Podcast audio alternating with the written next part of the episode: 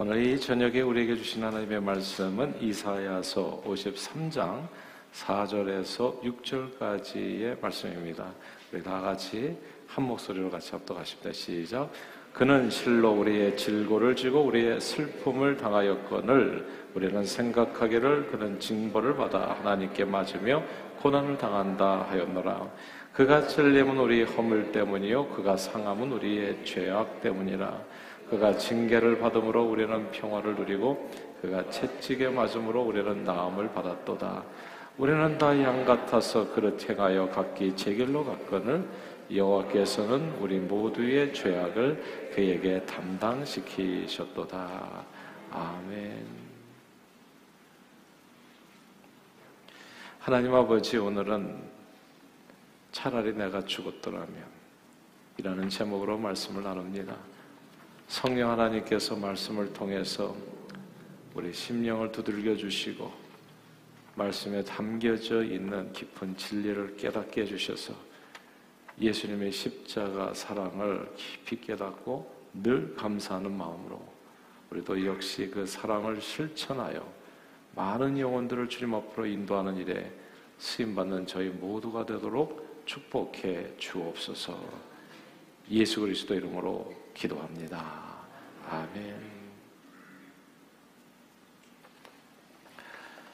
아, 1999년 어, 한국의 인기 가수 그룹인 G.O.D가 그때 처음 나왔었죠. 그래서 첫 앨범을 하나 냈는데 1집이었어요. 타이틀곡이 이제 어머님께라는 곡이었습니다. 이제 처음에는 이제 랩으로 시작하는데 1절 가사가 이렇습니다. 어려서부터 우리 집은 가난했었고 남들 다 하는 외식 몇 번 한 적이 없었고 일터에 나가신 어머니 집에 없으면 언제나 혼자서 끓여 먹었던 라면 그러다가 라면이 너무 지겨워서 맛있는 것 좀 먹자고 되들었었어. 그러자 어머님이 마지못해 꺼내신 숨겨두신 비상금으로 시켜주신 짜장면 하나에 너무나 행복했었어. 하지만 어머님은 왠지 드시질 않으셨어. 어머님은 짜장면이 싫다고 하셨어. 어머님은 짜장면이 싫다고 하셨어. 이제 이게 1절 랩이에요. 3절까지는 안 할게요. 모태신앙으로 자랐던 저는 어릴 때 노상교회에서 복음의 메시지를 들었습니다.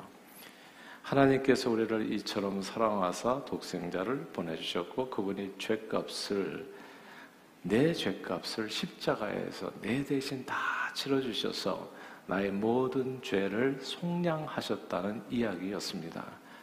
뭐 너무 간단한 복음의 내용이고 뭐 너무 반복해서 듣다 보니까 저절로 알게 된, 저절로 외워지게 된 그런 내용이에요. 듣기엔 너무나 좋은 이야기였고 머리로서는 다 이해가 되는 얘기였는데 철없는 저는 이런 이야기가 잘 마음에는 와닿지가 않았어요. 이게 마음에 이거하고 이게 굉장히 다르더라고요. 왜 하나님께서는 자기와 별 상관없는 죄인들을 위해서 십자가의 고초를 당하셨나? 도무지 이해가 되지 않았습니다.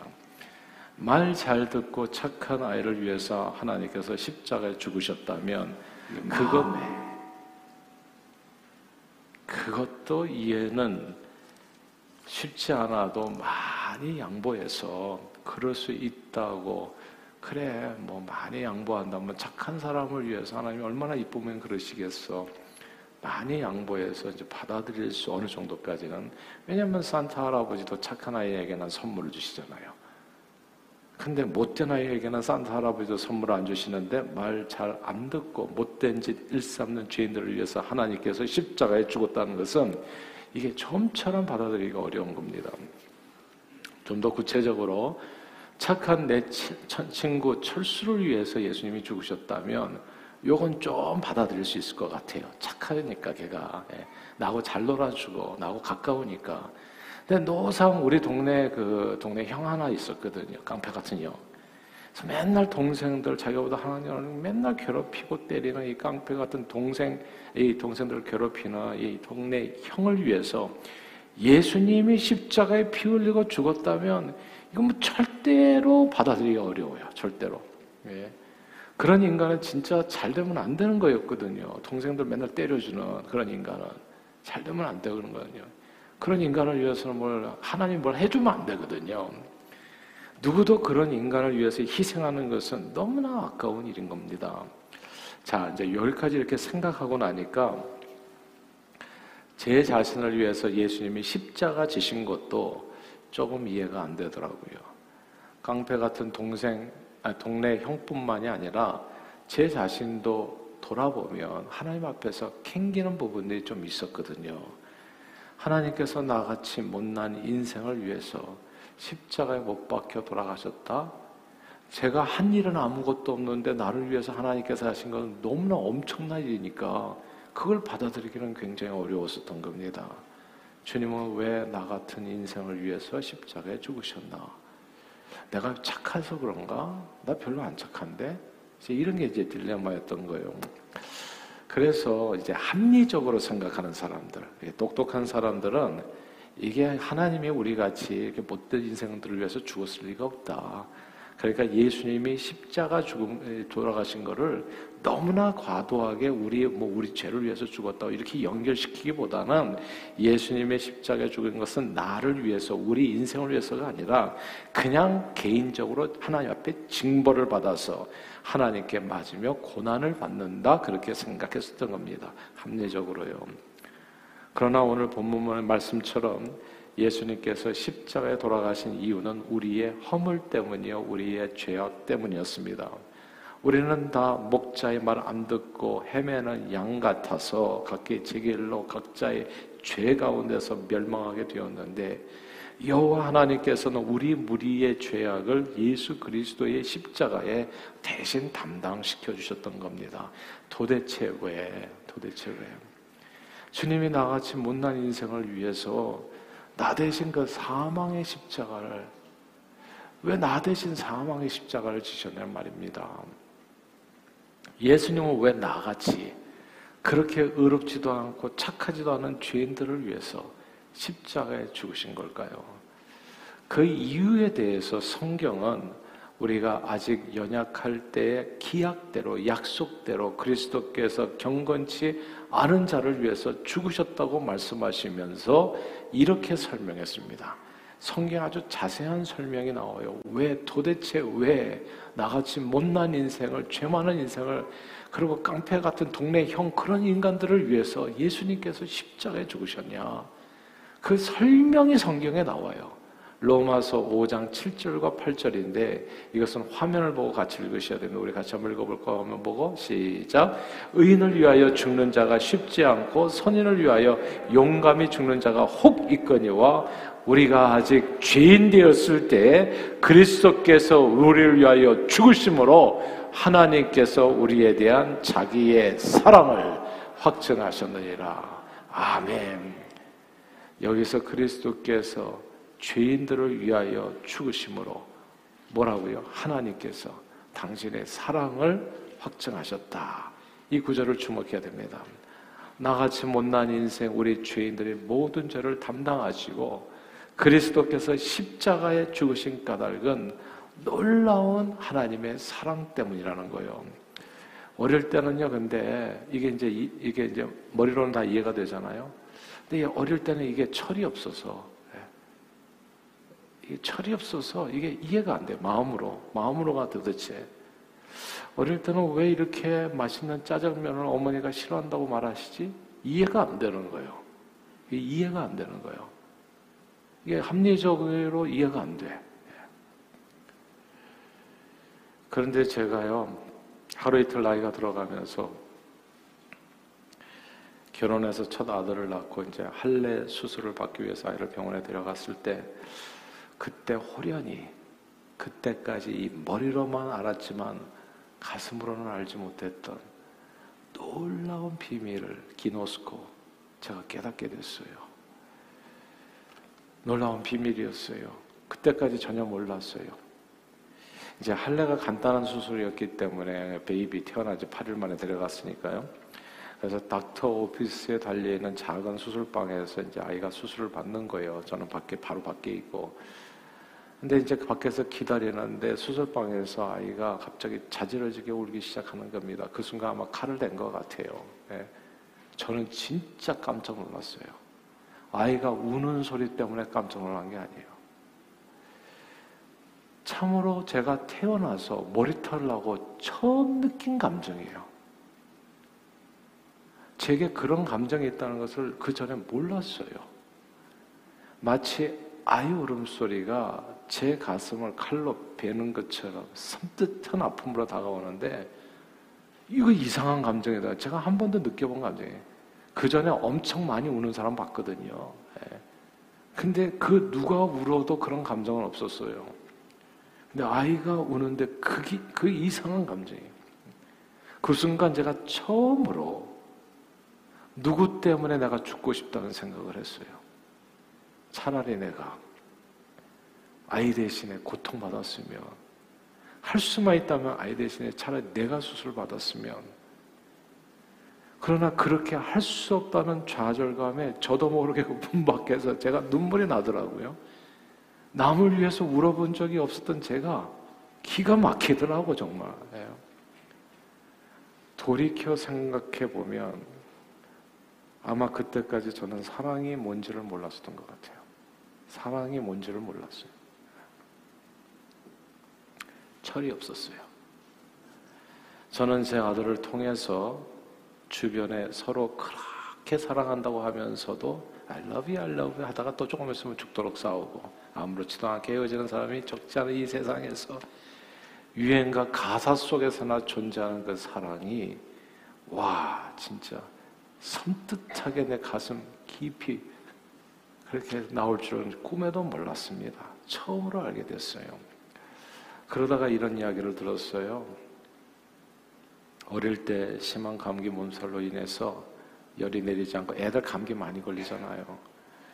그래서 끙끙 앓는데 그 보통 감기 걸리면 다들 거리 두기 하잖아요. 거리 두기 하고 아예 같이 찾아가지도 않고 대화도 안 하고 이렇게 거리 두기를 해도 시원찮은데 거리 두기는커녕 엄마가 아이를 자주 안아주고 아이 입에다가 뽀뽀까지 해주면서 그 아이에게 이렇게 말해주는 겁니다.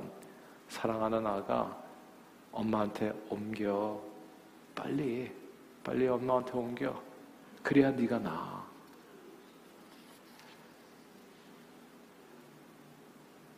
저는 철이 없었어요. 이, 이걸 몰랐어요. 그런 게 가능하다는 그 세상에.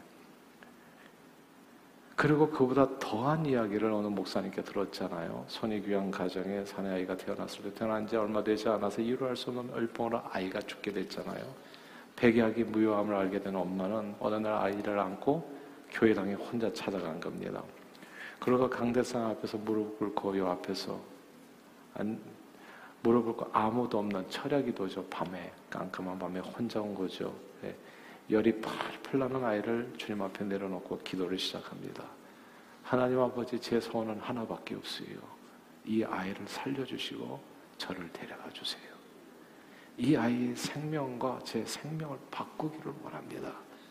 아이 목숨 대신 차라리 제 목숨을 데려가기를 기도합니다. 그렇게 밤새 통곡하면서 기도했을 때 새벽쯤에 아이 열이 떨어져서 살았잖아요. 그래서 그 목사님 되신 거잖아요. 저는 어릴 때 엄마는 우리들을 데리고 중국집에 가서 자신은 짜장면이 왜 싫다고 말씀하신지 알 수가 없었어요. 이, 이해가 안 되잖아. 예. 이거, 이게 무슨 얘기인지 모르잖아요. 철이 없었어요. 저는 철없는 시, 어린 시절에 왜 하나님께서는 인생의 모든 죄짐을 자신이 몽땅 담당하시고 십자가에 죽으셨는지는 알았는데 몰랐어요. 그게 뭔지를 몰랐어요. 예. 그러나 이제는 확실하게 알아요. 그건 우리를 구원하시기 위해서 자신의 독생자도 아끼지 않으시고 내어주신 하나님의 놀라운 사랑 때문이었습니다. 하나님은 우리 목숨 대신 차라리 내가 죽었다. 차라리 본인의 목숨을 내놓기로 작정하신 거지요. 우리의 모든 저주와 질고와 고통과 아픔과 괴로움과 죽음을 그 죽음을 사랑하는 아가 엄마한테 옮겨 빨리 그래야 네가 나 그렇게 모두 십자가로 옮겨가 버리신 겁니다. 오늘은 성금요일이에요.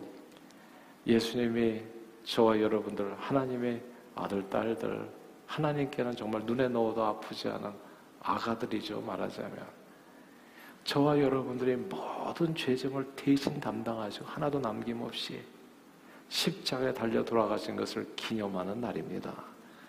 죄 가운데 멸망하는 우리 인생을 이처럼 사랑하신 하나님의 놀라운 사랑이 십자가에 나타난 바로 그날 아름다우신 크고 놀라운 그 사랑 우애를 부욕케 하는 그 사랑 우리를 진짜 감격하게 하는 그 사랑이 나타난 날이 오늘 섬금요일 오늘 십자가인 겁니다.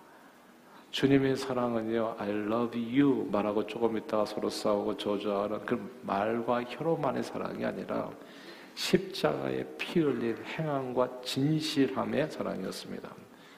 하나님이 우리를 이처럼 사랑하사 아들 예수님께 우리 모든 죄짐을 대신 담당케 하신 겁니다. 내 모든 질병은 나에게 빨리 옮겨. 빨리. 그래야 네가 낫는다고. 죄로 인해서 고통 가운데 영원히 멸망하는 인생들 대신에 차라리 내가 죽겠다고 내 생명을 거두시고 이 사람들을 살려주세요. 주님이 바로 그 죽음의 길을 걸어가신 겁니다. 그로써 저와 여러분들이 살게 된 거지요. 영생, 영원한 생명을 얻게 됐습니다. 그 G.O.D 어머니께라고 하는 곡의 3절에 보면요. 3절이 더 슬프지요. 그렇게 가정을 위해서 희생했던 어머니가 어느 날 갑자기 정말 피로에 예, 가게 문을 여시고 너무나 피곤하셔가지고 깊이 잠이 들었는데 깨어나지를 못하시게 됩니다. 그렇게 하늘나라 가셨어요. 그래서 그 곡이 엄청난 곡이 됐어요. 뭐 비행 청소년들이 그 곡을 듣고 눈물을 흘리면서 통곡하면서 부모님 앞에 돌아오고 막 그래서 회심을 일으켰던 신기한 곡이에요. 예. 그리고 그제서야 그 곡 가운데서 아들은 어머니의 사랑을 뼈저리게 어머니가 죽고 나서 뼈저리게 깨닫게 되고 후회의 눈물을 흘리면서 어머니 사랑해요. 어머니께 사랑 고백을 합니다. 늘 학교에서 친구들과 사소한 일로 싸움질만 하던 아들, 그 자식이 그리고 어머니가 짜장면을 싫어하는 줄로만 알았던 그 철없는 자식이 어머니의 죽음 앞에서 드디어 어머니의 깊은 사랑을 알아보고 철이 든 겁니다. 사랑하는 여러분, 제가 보니까 신앙이 철이 들 때도 아주 비슷하더라고요. 신앙이 철은 오늘 들어요, 오늘. 오늘 철 안 들면 계속 안 들어요. 계속 별일 아닌 거 가지고 교회 안에서도 그냥 이또 신앙생활을 이런 거냐 저런 거냐 왔다 갔다 하고 정신 못 차려요. 사소한 일로 친구랑 싸우고 정신 못 차려요. 근데 신앙에 철드는 것도 비슷해. 십자가의 죽음 앞에 서면 하나님이 얼마나 나를 사랑하는지를 깨닫게 되고 그때 철이 들게 됩니다. 그리고 철이 들었다는 증거는 하나님에 대한 사랑 고백으로 알 수 있어요. 하나님 사랑해요. 제가 신앙생활을 보니까 하나님 사랑하는 마음으로 하는 거더라고요. 그러면 정말 안 힘들어요. 하나도. 저는 아침에 일어날 때마다 저는 여러분들은 어떻게 일어나는지 모르지만 저는 항상 I love you, Lord. 주님 사랑해요. 그렇게 일어나. 아, 그러면 하나도 힘들지 않아요. 새벽 기도가 뭐가 힘드냐고요, 도대체. 주님 만나는 시간이 주님을 위해서 섬기는 그 봉사가 도대체 뭐가 힘드냐고요. 주님의 죽음을 알게 되면 어머니의 사랑을 알게 되면 자식 그때 철이 들어요. 어머니 업고 다녀요. 하나도 힘들지 않아요. 철이 안 들은 거죠. 그러니까. 철들었다는 증거는 I love you. 하나님 사랑합니다. 항상 그렇게 고백하고 하나님께서 나를 사랑하신 것처럼 저도 바로 그 사랑을 이웃에게 베풀며 살겠어요. 라고 고백하면서 실천하면서 살아가게 됩니다.